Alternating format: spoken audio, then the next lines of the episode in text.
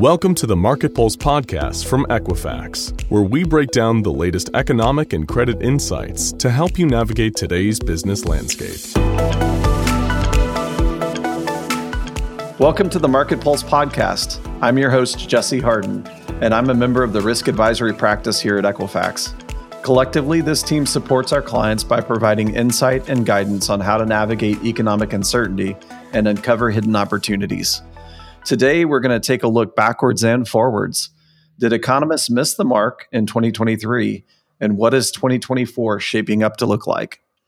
My panel of experts include the following esteemed reindeer Thomas Aleph, aka Dancer, the reindeer with the most flair and elegance, as you can see. Tom O'Neill, aka Blitzen, never one to back down or give up in the face of adversity. Dave Soika, aka Comet, is the strongest of all the reindeer and is known for being stubborn and loyal. Maria Urtubi, aka Donner. She's a reindeer not to be messed with. She keeps all the other reindeer in line. And I'm Jesse Harden, aka Rudolph, the youngest and the most famous reindeer of all. Hey, it's the perks of the job. Welcome, everyone. I'm happy to have you all with us today. And before we dive in, I just want to give a big shout out to our listeners. The Equifax Risk Advisors were very excited to start a podcast in 2023, and we're now a year in. We thank you all for listening, and I'm excited to say you can expect big things from this podcast in 2024. Also, we love feedback. If you're listening and have an idea what you want to hear more about in 2024, please drop us an email at riskadvisors at equifax.com. But let's do this. Before we begin, let's kick things off with a quick economic update from David Fieldhouse, Director of Consumer Analytics at Moody's Analytics. David? Last week we talked about the health of the economy. This week I want to talk about where credit markets are heading. Uh, and we are seeing some deceleration, and this is a, a trend that is likely going to continue to the end of next year. You know, we can look at consumer debt, we can look at corporate debt. On the corporate side, we're actually seeing new issuance. It has yet to reach the levels that it was in 2022. You know, given that there's a lot of economic uncertainty and high interest rates, firms are just exercising caution. Our baseline forecast is expecting uh, outstanding corporate debt to increase to 5.1% this year and slowing to 3.9% next year and 4.2% in 2025. And these are growth rates below the pre pandemic average, just to put that in perspective. On the consumer side, uh, annual balance growth peaked at around 8% in April 2022, and it's moderated to 3.3% uh, in the 18 months since. This slowdown has been broad-based on the consumer side, uh, with every product segment decelerating over this time frame, and this trend is definitely going to continue through 2024 when the uh, Federal Reserve transitions from a restrictive to a more accommodating monetary policy stance. Performance will wane in coming quarters.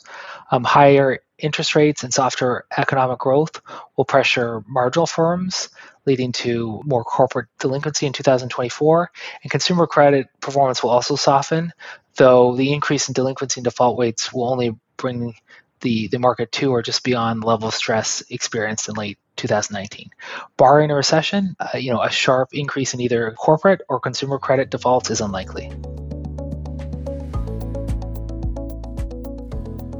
Thanks, David. So, economists will freely admit they've made some mistakes in predictions for the year. In fairness, though, if predicting were easier, everyone could do it and we wouldn't need experts. I'm going to talk about three of the obvious macro trends uh, where predictions were, uh, were maybe a little bit off the mark.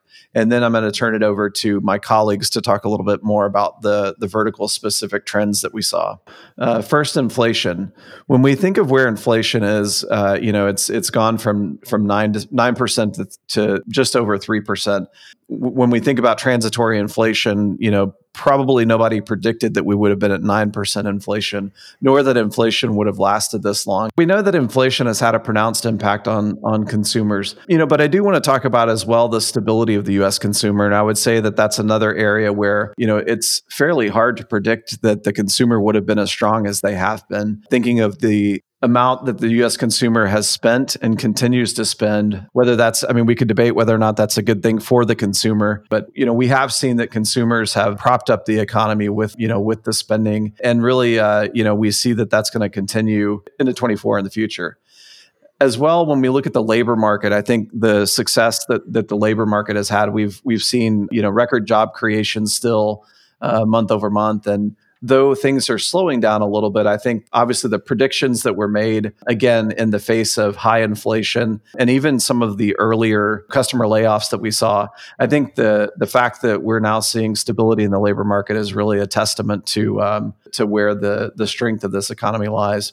So now I want to turn it over to Tom Aleph to talk a little bit about the auto space. So Tom, can you talk a little bit about what we saw in 2023 I think looking at auto, you know, some interesting things that were, you know, coming up, of course, bubbling to the top at the end of 2022 were uh, of course, high interest rates, supply chain, uh, you know, challenges, and uh, you know the uh, ensuing recessionary fears that still, you know, you know, cons- are around, you know, various times. Even even today, some of those things we're not hearing much about supply chain uh, challenges as much these days. But of course, interest rates and inflation are are still there, and so a lot of what that did was create a uh, almost like a reduction, or there's expectation for reduction in demand of some kind in the industry. Now, given you know things you know where they are with respect to interest rates being high, inflation kind of holding. You know, we had massive increase in inflation you know, over the last couple of years within the auto space with prices rising to what they were. You know, prices have you know started to come down, but not to you know to an expectation of what they were, and a lot of that really resulted in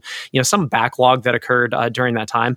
Now we did also thinking about from a recessionary pressure, and this is you know something that's been interesting we've covered over time is like where are things you know occurring from a delinquency standpoint, and I would say that the the market within the subprime auto sector is where delinquencies have really been uh, you know happening the most. There's been extension of terms that you know that have occurred. So a lot of things we're observing are about what we expected, but there's going to be continued pressure with respect to the auto payments rising. You know during that time, the average payment on the on our entire database, you know over the last you know four years, really we talked about this a few few weeks ago, grew about eighty five dollars per month, depending on the car loan. So I, I think th- those are some trends that we had some expectations some uh, you know belief that were going to occur, but we've not seen really the the values drop and uh, you know I guess subsequent demand change as a result.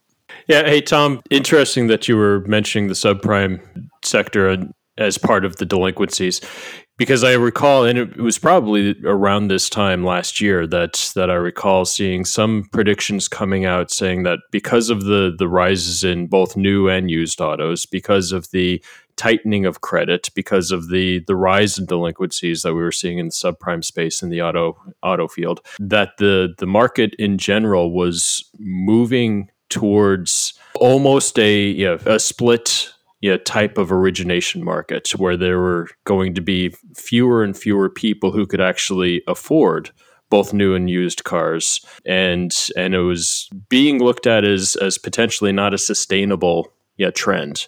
I was wondering if 2023 fleshed that out a little bit, if, if we're still seeing some of that, or if uh, it started to ease back a little bit.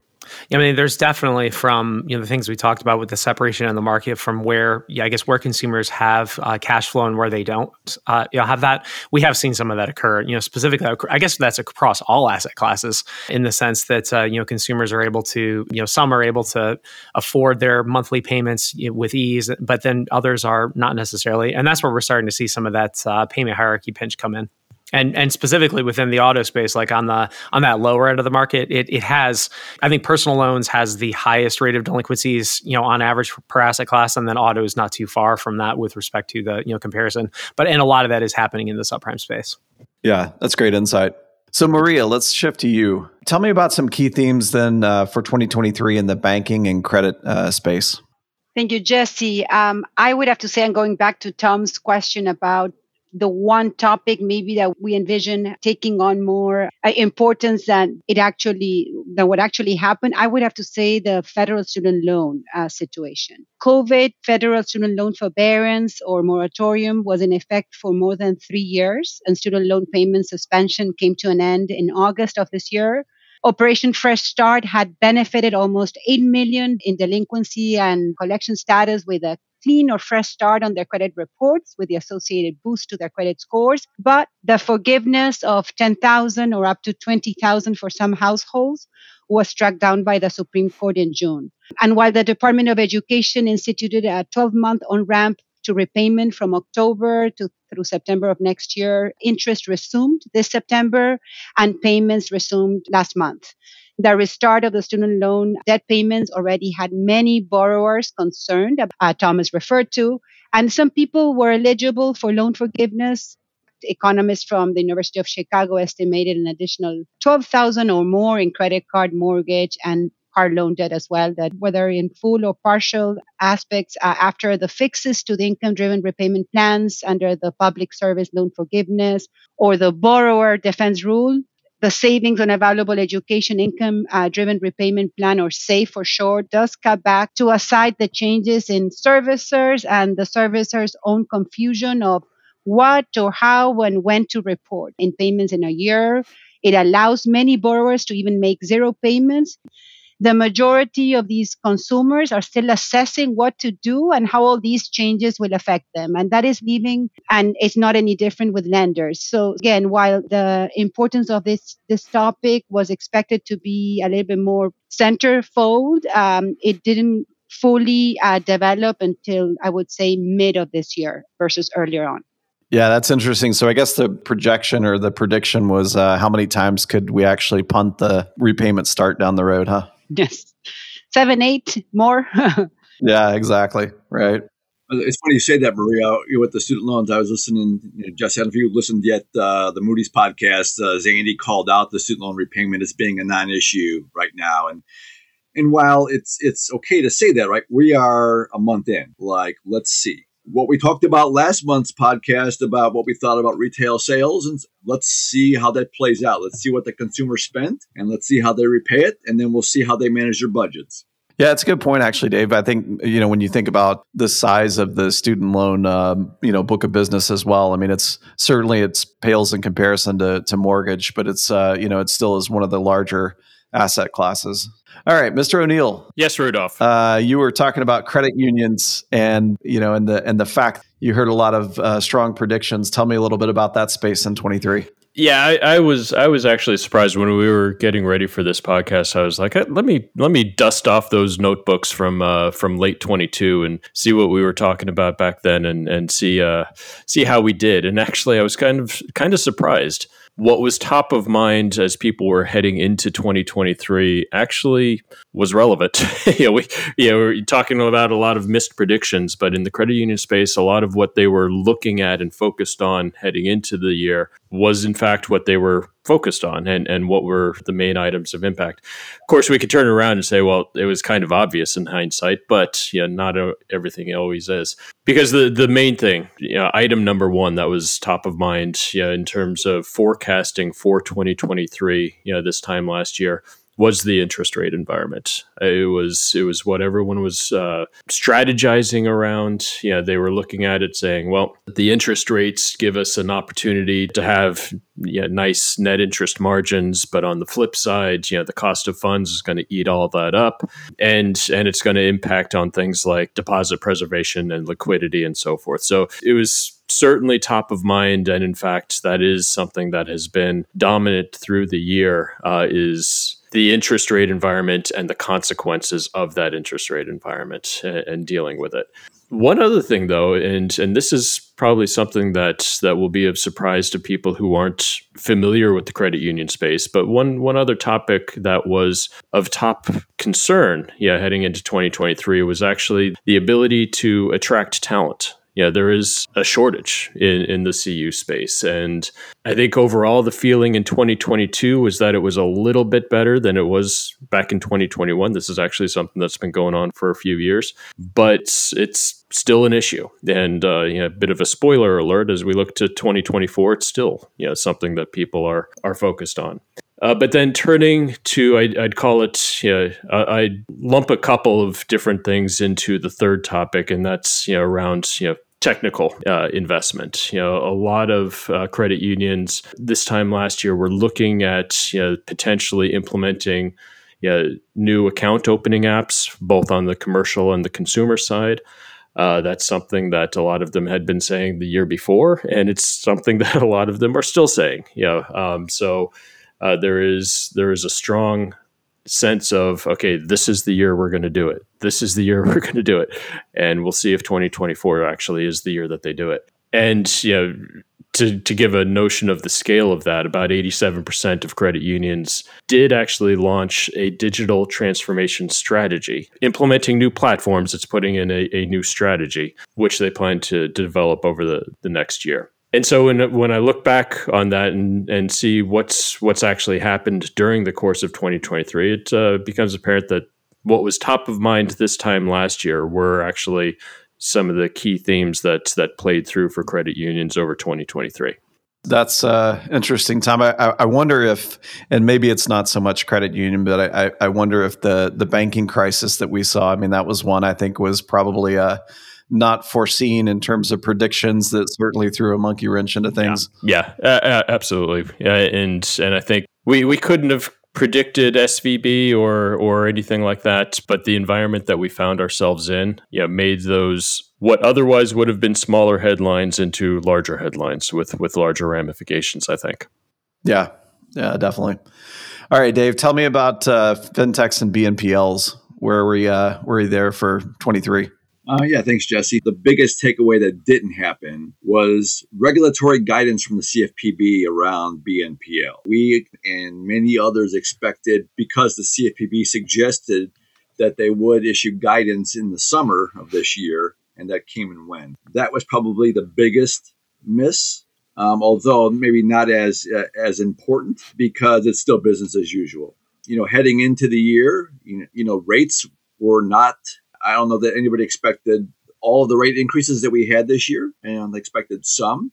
And so, with that, I think you know the fintechs thought that they would have uh, robust income and cash flow to to continue to lend. But as the rates rose, as they started to see delinquencies rise from you know lending during the COVID uh, period, as well as just afterwards, where many of our customers claimed they saw score inflation, that those those, loans started to underperform. And with that, the VCs decided that they needed better returns and that they would want better quality. And so started to squeeze the fintechs for better loan performance. And so lending standards got tightened a bit, kind of going back to BNPL. And so BNPL kind of has evolved. Uh, I don't necessarily think that BNPL started the year with only the pay in four. So what that is is over a six week time period, a 25% you know, initial payment is made, and then over the next six weeks you have three more payments to make at two week increments, uh, and that is interest free. As credit quality has declined, fintechs are now or and or BNPL issuers are now putting some higher standards on that. They're charging interest rates for the riskier piece. We've seen BNPL started with you know Peloton and, and going and, and getting you know your Gap jeans and so on. But now you can do groceries. There's medical buy now, pay later. There is pet medical buy now, pay later. So I think the explosion of what truly is not let's say buy now, pay later, but really point of sale uh, financing has really kind of taken off, and, and the market has really grown around that. And then the other piece uh, is you know it's not just for fintechs anymore. Traditional banks are starting to offer BNPL themselves because they want to be, be in that market. While it was rumbled that this would probably be happening, I think the the number of what I'll call you know Main Street lending institutions that are now offering BNPL or are looking to offer BNPL has significantly changed the marketplace because ultimately you know, kind of what the, I think, you know, one of the topics we have for later is the, you know, what's coming next is as these fintechs struggle with cash flow, struggle with higher lending standards, have great technology, are they a candidate for acquisition from the from the more traditional banks? And so might there be consolidation you know, on, on the horizon? I don't know if that's going to be the the big piece, but ultimately, you know, again, fintechs have great that that's how they get the, you know how they earn their their keep with great technology and innovative thinking from and, and lending and the traditional uh, lenders who maybe don't have that capability but have the funds necess- you know, necessary to acquire might be looking at doing that. Yeah, Dave, you bring up a good point when you think about the VC funding that a lot of these fintechs got. You know, it seems like they would have an exit strategy. You know, so I, I, I yeah, it's interesting that you bring that up. I do think that there probably is an opportunity to see quite a bit of uh, maybe transition or mergers uh, and ac- acquisitions activity in that in that space. Great. Well, thanks, Dave. To add, I, and we've talked about this as well um, the aspect of the point of sale credit card feature right? As a credit card feature as you were saying versus partner um, aspect from the fintech provider right? So i see that international credit card benefit uh, that we see elsewhere coming also into play. I'm, I'm, I'm with you. We've discussed this as well and yeah.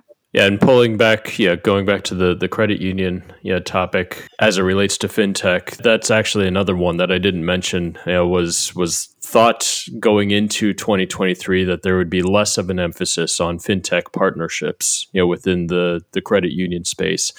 And quite frankly, I haven't seen any numbers to confirm or deny whether that actually happens. You know, so it'd be interesting to see as we look ahead to 2024 and what's what a lot of people are talking about now if that credit union fintech partnership and actually quite frankly the fintech banking industry you know, overall if that partnership is solidifying or or starting to to taper off yeah well so let's have some fun when we look at themes for the upcoming year, you know, I'd like to just spend a second and, and have each of you talk a little bit about some of the themes you see for your verticals. I'll start with the U.S. economy and then hit mortgage. Uh, certainly, I think the theme that we would see is uh, is is uh, inflation and the impacts of interest rates. Certainly, that's being felt by consumers, and we continue. We we we feel like that will uh, you know certainly have an impact in in 2024. Also, again, you know, thinking of the the impact of the Fed funds rates on originations. So I think those are you know probably two key themes that we'll uh, we'll see again in 2024. Uh, Tom Aliff, tell me a little bit about auto. Where do you see themes for next year? I think the big key themes are going to be carryovers of what we've already been talking about for some time. With uh, student loans being in repayment, it creates a you know potential shock to the entire system, and you know depending on where things go with that. And so with uh, within auto, you know definitely wanting to be you know examining with the massive increase and boom of uh, new originations we saw in the 2021 22 timeframes, we're going to be entering into a you know 24 to 36 month uh, you know time on book for those uh, those accounts. And how does the amortization schedule schedule compare with the vehicle values. And so, depending on how things uh, you know perform in, in that category or any any level of age of the vehicle in the used car market in particular, will that have any impact in terms of like you know servicing those vehicles? Are they breaking down? And will delinquencies rise as a result of that? So, of course, managing you know to the expectation of uh, things that we've been you know talking about. I, am hoping that we're going to see a prediction and increased portfolio reviews, uh, you know, specifically be able to help uh, you know manage some of this uh, you know th- you know through the market as well. And and it does doesn't matter if you you know take any actions just really assess and appraise the situation to be able to know what to do. Hey, thanks tom. That's great. Maria how about banking and credit for 24 yeah, I would have to add to what Thomas was saying, which is part of the student loan scenario, or changing scenario, is that I expect to see more strategic defaulters, uh, while the prudent payers, such as those, the 3.5% that was continuing to pay during the moratorium, could increase. The group in the middle, I think, will be the one uh, driven by all this uncertainty about uh, or, or, from income uh, repayment plans that are still not fully disclosed. So I think that we, we might see a, a shift in that distribution of, of payers, non-payers, um, and the like. And and then the the other um, theme that that carries over also from this year is affordability.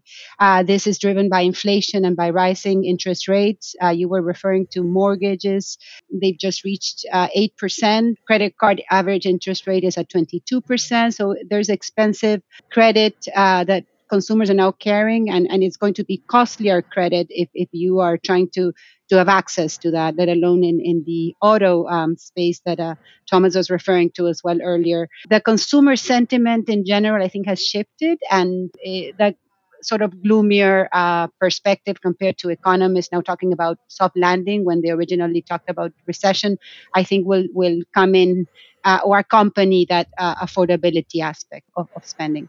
That's uh, insightful. Thanks, Maria. Mr. O'Neill, how about credit unions? Yeah, well, I, I, think it's safe to say that the theme of interest rates, you know, will obviously you know, be be important. So, but that's already been brought up, so I'm not going to go there. Yeah, but uh, but it's safe to say that that's something that's going to be top of mind you know, as as we move forward. And I already uh, spoke about the the staffing issues, you know, when I was describing the predictions for 2023. So I won't go there either. But what I'll what I'll do instead is uh, yeah, talk about a theme that right now is sort of uh, gaining steam from a talk perspective, and that is AI, you know, artificial intelligence. It's it's interesting. Here we are in uh, in late twenty three, and you know the whole sci-fi talk is actually you know, starting to take up steam, and and in many places, actually starting to become manifest. So within the credit union space, you know, it's we're looking at it and and people are looking at it as as a panacea of, of something that that could you know bring about you know, some some huge steps forward. Uh, but right now, yeah, it's it's in the early stages. So I'm I'm interested to uh, continue to watch that theme over 2024 and see where that develops. Yeah, I think we definitely all are in our uh, in our verticals. Last but not least, uh, Dave, tell us about fintech BNPL. What's the one key theme you'd take away? Yeah, I think the the, the main theme for the coming year is going to be regulation and compliance. Um, we've seen BNPL fall under regulatory scrutiny in Australia and in the UK, other countries as well. And will that uh, will that regulation or, or you know, regulatory requirements finally be issued uh, here in the U.S. You know, why is that important? Well, again, uh, there's there's a cost to meet regulatory compliance from you know from staffing, from technology, and so really, how does you know how do the fintechs, the BNPL lenders respond and still maintain their their revenue target? That's my one big theme for uh, fintechs for next year. I want to again thank you guys, Maria, Tom, Dave, Tom, for joining us today. To our listeners, again, I hope you enjoyed today's topic and uh, some of the banter that we had. If you have questions or suggestions for future podcasts, please again reach out to us at riskadvisors at equifax.com. We certainly look forward to hearing from you. Again, thanks everybody and have a happy holiday. The information and opinions provided in this podcast are intended as general guidance only and are subject to change without notice. The views presented during the podcast are those of the presenter as of the date this podcast was recorded and do not necessarily reflect official positions of Equifax. Investor analysts should direct inquiries using the Contact Us box on the Investor Relations section at Equifax.com.